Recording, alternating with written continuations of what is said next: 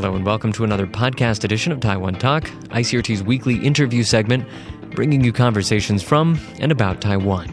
I'm Keith Manconi.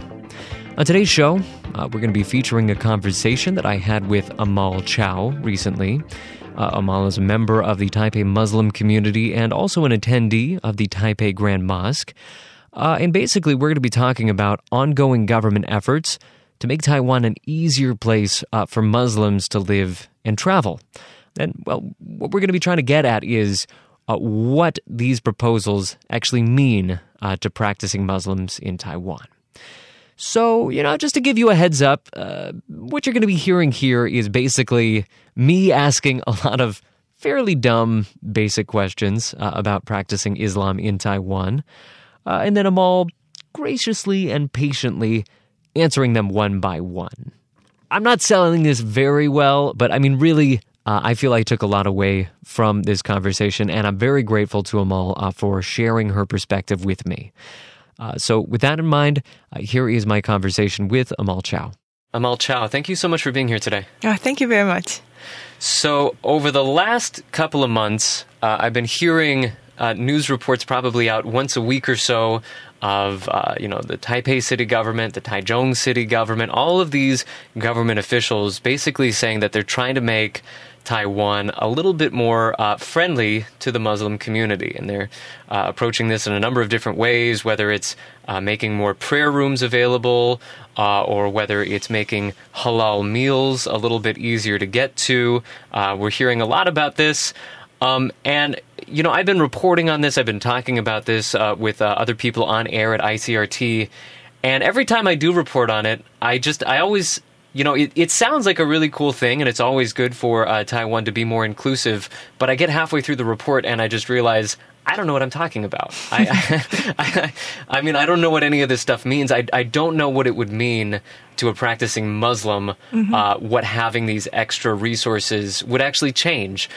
So that's really one of the things I'm hoping we can talk about today. So you can explain to those of us who don't have this background and understand what this really means to a practicing Muslim. But before we even get into the specifics, can you just say in general, when you hear these government officials say this kind of stuff, what's your reaction? What does that mean to you? I think it's very beneficial for us from our point of view, since praying and having halal meat are one of the most important things in our lives, because we pray 5 times a day, and it has a certain time routine to it, and it's something that we practice every day several times. And on top of that, we require clean area, preferably, and a quiet area. So having a prayer room for us is something very, very important. All right. And well, tell us a little bit about what kind of challenges would you have if... So we're talking about, like, prayer rooms are going to be set up at rest stops on major roads. We're hearing that there's even going to be a prayer room inside Taipei City Hall. I mean, so would that be a really big challenge, say, if you're a government worker working at City Hall, there's no prayer room, or if you're somebody who's trying to travel across Taiwan, would that really disrupt your day if those kind of resources weren't there? I think it would be more difficult because we have to make up the prayers once we get back to our house or to a hotel room, for instance. Yeah. And even though I think it's more convenient for travelers and for tourists, these kind of facilities. Yeah. Yeah, because if we're working outside, we usually pray in the office. Right. Yeah. And well, a lot of times when these officials are talking about this stuff, they are saying that they are going to focus on tourists. But of course, Taiwan also has a number of both Taiwanese citizens and guest workers from abroad who are also Muslim, who, you know, not tourists at all, they're residents. What do you make of this emphasis on tourists? I think it's because the number of tourists, the Muslim tourists, are increasing, and also to encourage tourists from Southeast Asia to come. Right. Yeah. Or from China. Yes. Do But I mean, do you get any sense? I mean, I think the local population is equally important. Is there any feeling that, for example, the migrant workers from Indonesia, I mean, are they being overlooked? Would this emphasis on tourism overlook, you know, the local Muslim community? I think the focus is on tourists, but what I know is that, for example, there are a lot of Indonesians in Taiwan at the moment. Mm-hmm. And I know that many of them have their own community or praying centers that they have around their living community. Mm-hmm. So for them, unless they're traveling a lot, I guess, for them or for us, I'm not really used to praying outside. Mm-hmm. So these kind of facilities, to be honest, they're not very beneficial for me as for tourists. So I mean, would there still be challenges then for you, you know, as a practicing Muslim in Taiwan, or do you feel like mostly your needs are met, you're basically okay? I think I'm basically okay because I grew up in Taiwan, mm-hmm. so I have a routine of my own. Mm-hmm. But of course, it will be very beneficial for me if I travel long distance. Mm-hmm. Yeah. Mm. So for people that are new to a place, it just makes things easier for them. Yes. They don't have to learn so much. What about halal then? I mean, a lot of cities are boasting the fact that they're opening new halal restaurants, getting more options out there. Have you noticed a change over the last couple of years? Yes, of course. It's very obvious. Oh, yeah? Yes. Halal, because it's something that it affects our meal. Mm-hmm. And there have been quite many halal certified restaurants, but most of them again are focused in hotels. Mm-hmm. Mainly are in hotels, and local restaurants have not increased that much. Oh, really? Yeah. Mm. So would it be a challenge? I mean, even if you're cooking for yourself, would it be a challenge to find halal ingredients in Taiwan? Oh, it's been improving recently. Mm-hmm. Over the years, there are private companies mm-hmm. that started selling halal ingredients, halal meat, mm-hmm. which I think has been very helpful to us. Mm. What would you say is the main significance of this change? Is it before, would it just be hard to find tasty food completely? Well, I think one thing, it has helped the Taiwanese community to understand our lifestyle. Mm-hmm. And maybe for folks that don't know, you could explain a little bit what kind of requirements halal dining entails. The word halal actually means legal. Mm. So anything legal includes act of worship or behavior or relationship. When it comes to food, we have certain requirements that we have to meet, which is, for example, the meat we eat has to be slaughtered by a Muslim because there are certain ways of slaughtering. Mm. And we do not consume alcohol or blood or animal that has died on its own or is infected by disease. So night markets would be a little bit difficult to attend. Yes. Okay. So we usually go for vegetarian or seafood, mm-hmm. Which are the safer option. Mm. What about like clams or shellfish? Yeah, that's fine. But we have to ask if it's cooked in broth mm-hmm. or do they put alcohol while they're cooking? Yeah. So really, if you have these halal certified shops, it just means that you have to think less about... that's true. Less work going into every meal. Now, something else that's sort of related, but actually doesn't have anything to do with the government.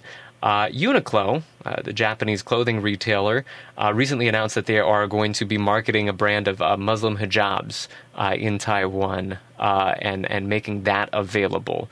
I read some people reacting to this, basically saying that before you kind of had to search out clothing options, sometimes go to like order online or go to Indonesian import stores.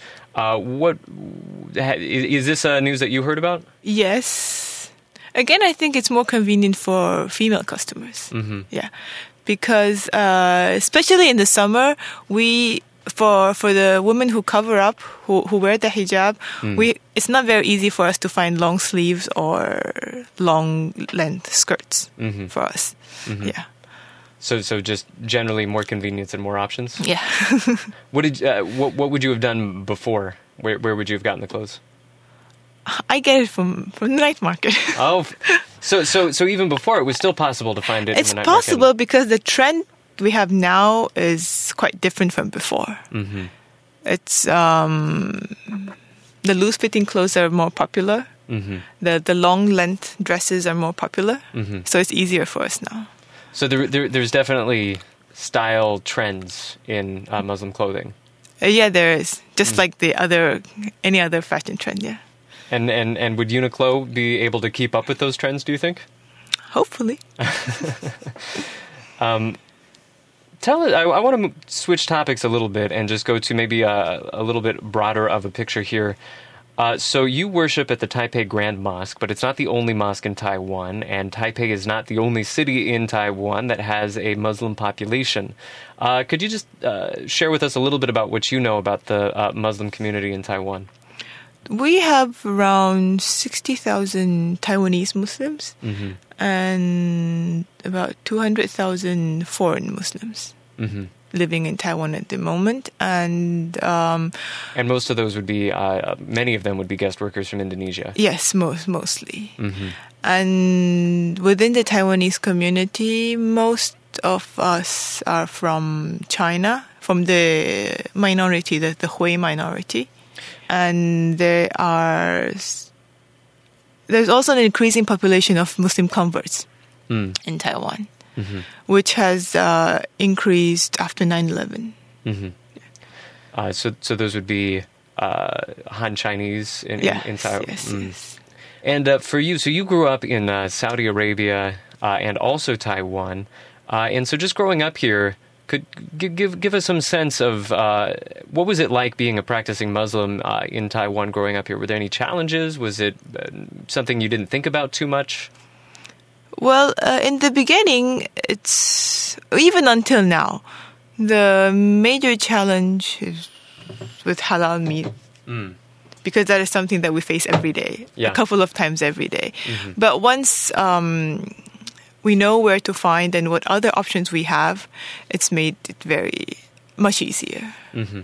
And another thing is having to explain or to introduce Islam to the people around us. Mm-hmm. Yeah. Are people generally pretty curious? Yes, they are. And what kind of questions do they ask? Very basic questions, like why cannot you eat this and why cannot you eat that? Or do you actually pray? Or do you really cover up your face? Or just very general questions that are media-oriented, I think. Mm. And when you hear the tone of those questions, I mean, does it come off as just friendly curiosity? Or do you ever feel like people may have some fears associated with those questions? Mostly are just out of curiosity. Mm-hmm. Yes. Is there any way, I mean, growing up here, was there any way where you felt like there was any conflict between your own Taiwanese identity and, you know, practicing Islam? I've read a couple of practitioners kind of just talking about how the lifestyle in Taiwan where you work really hard and then you go out and you karaoke all night makes it difficult for some young Muslims to practice consistently. Did you ever experience anything like that? I think it changes gradually when I grew up. Mm-hmm. When I was younger, yes, there were times that I would think that why do we have to do this and why do we have to wake up in the middle of the night and to fast, for example. But as I grow up, I've learned more and I've actually accepted more. Mm-hmm. So things have been getting easier and easier for me. Mm. How do you so you mean the practices make more sense to you now, or what do you mean by that? Yeah, they make more sense, and I think that we can have the lifestyle in Taiwan and also practice at the same time. It just depends on how you segment your timings and yeah. Do you still find time to go out and do karaoke? well, I don't like karaoke. Well, that makes it easy then. Yeah. But, I mean, are there a lot of, for example, office workers that might find it difficult to, you know, stick to the prayer routine, stick to the attending service on Fridays, to stick to all of that? Well, during these kind of cases, one thing that I would say is that because of the environment is like this, so sometimes you don't have to be so hard on yourself. We can always make up the prayers. Mm-hmm. For example, when we have a meeting during a certain prayer time, you cannot just say that I have to go pray because the rest of the team has to go on with the meeting. So we just make it up whenever you have a break time or yeah. So it's accommodating both ways. Yeah. Mm. That was actually another, I believe, call that was made by some leaders in the Muslim community to accommodate certain religious holidays and make it easier for you know, workers that are probably quite busy to attend those holidays. Yes. Have, you know, bosses and managers, have they been responsive to those kinds of calls? Have they been willing to accommodate a little bit? I think it depends. Mm-hmm. But I understand that it's not very easy for the Taiwanese community to accept this kind of... just jumping out of work? Yeah, probably. Mm. So they don't quite understand why it's necessary? Yeah. Well, one thing is, I think it's probably because even though majority of Taiwanese are Buddhist or Taoist, but many of them, I know that they're not fully practicing, so certain holidays or religious holidays might not be that important for them as to for other people who are really actually practicing. Right. Yeah, and speaking of religious holidays, the major one that we have is the one after Ramadan. Mm-hmm. Yeah, and that one is actually the only major one that we celebrate, which is like the Chinese New Year or the Christmas. Mm. So it has that level of significance. And yeah, I mean, as you know, many people in North America, even if they're not religious, they are more likely to observe Christmas or expect some time off on Christmas, or, you know, because even if they're not religious, they want to spend more time with their family. Yes. Right. And so if, you know, for any minority group in Taiwan, that poses some challenges. So I'm sure it does for the Muslim community as well. Yes. So what I try to do is try to explain it the other way, for example, like how I just mentioned, mm-hmm. that is equally important as the Chinese New Year holiday to the Chinese community. Right. Yeah. And are people generally fairly responsive when you put it that way? Do they go, oh, yeah, I get it? Yeah, then they understand. Mm. Yeah.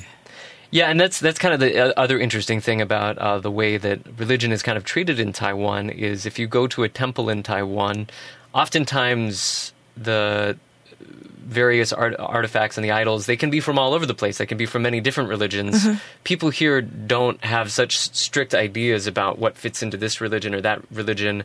They don't necessarily have such strict ideas about what sorts of religious practices need to be done. You know, different families buy in different ways. So would that make it hard for people in Taiwan to understand Islam, where there are, in some ways, somewhat more strict practices? I think it is a little bit, because the base of the religion is a little bit different. Mm. In Islam, we worship one God, whereas in Buddhism and in Taoism, there are many gods. Mm-hmm. Yeah. So that could be a little bit difficult to understand in the beginning. Mm. And then once you talk through it a little bit more, then it makes more sense, I guess. Mm. And so just in general, I mean, would you point to any challenges that the Muslim community faces in Taiwan? I think it's a little bit more political. When it comes to a political issue, mm-hmm. then it becomes, it's something that we get pointed at.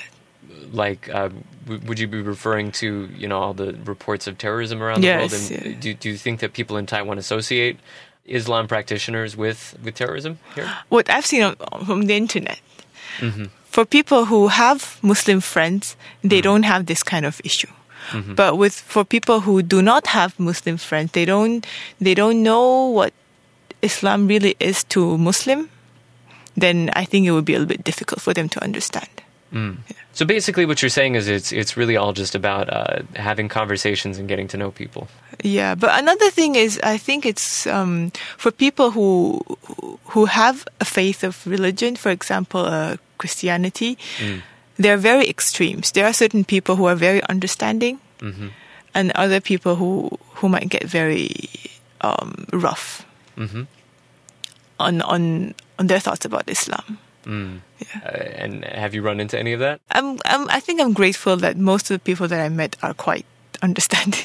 I see. Yeah. I see. But I mean, again, it does sound like you're saying that getting to know the community and actually having friends and having some level of understanding does make a difference. Yes. Oh, another thing that I've heard, but that was many years back, that there are certain employers. There are certain employers that cannot accept women employees wearing hijab in Taiwan. Mm. So I've heard that there were people who actually faced this problem where the employer asked them to either leave the job or remove the hijab. Mm. Yeah. Did that usually end with them leaving the job? Yes. Yeah. But I think that was many years back. But now, because of the increasing number of Muslim people and the media itself, I think generally it has been changed and improved. Mm. And again, that kind of just goes back, I think, to what you were saying about actually knowing somebody who is a practitioner and knowing what it means to them. Mm-hmm. In terms of understanding why it would be so important to wear a hijab. Just on a personal note, I mean, would you personally see any contradictions between, being somebody who's identifies as Taiwan, but then also a practicing Muslim? Like, for example, in the U.S., like a lot of my Christian friends going to college, a lot of the things that would be just considered normal in college, going out late, drinking, partying, other stuff. They didn't feel comfortable participating in, and they had to find their own creative ways to kind of get into that group and make it normal for them. Mm-hmm. I had one friend that even though he never drank a drop in his life, he acted drunk all the time just so that he felt more comfortable at parties.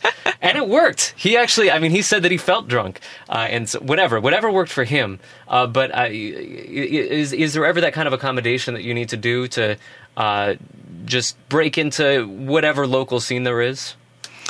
Yes, but when I was in college, there were... Well, yeah, everybody has some experience with when they're young. But with I didn't really have a problem or issue with that.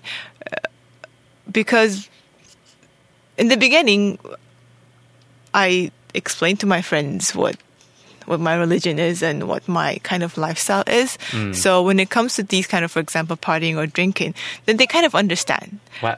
And was this in Taiwan? Yeah, in Taiwan. Well, people in Taiwan are much more understanding than in the U.S. We were always trying to get them to drink.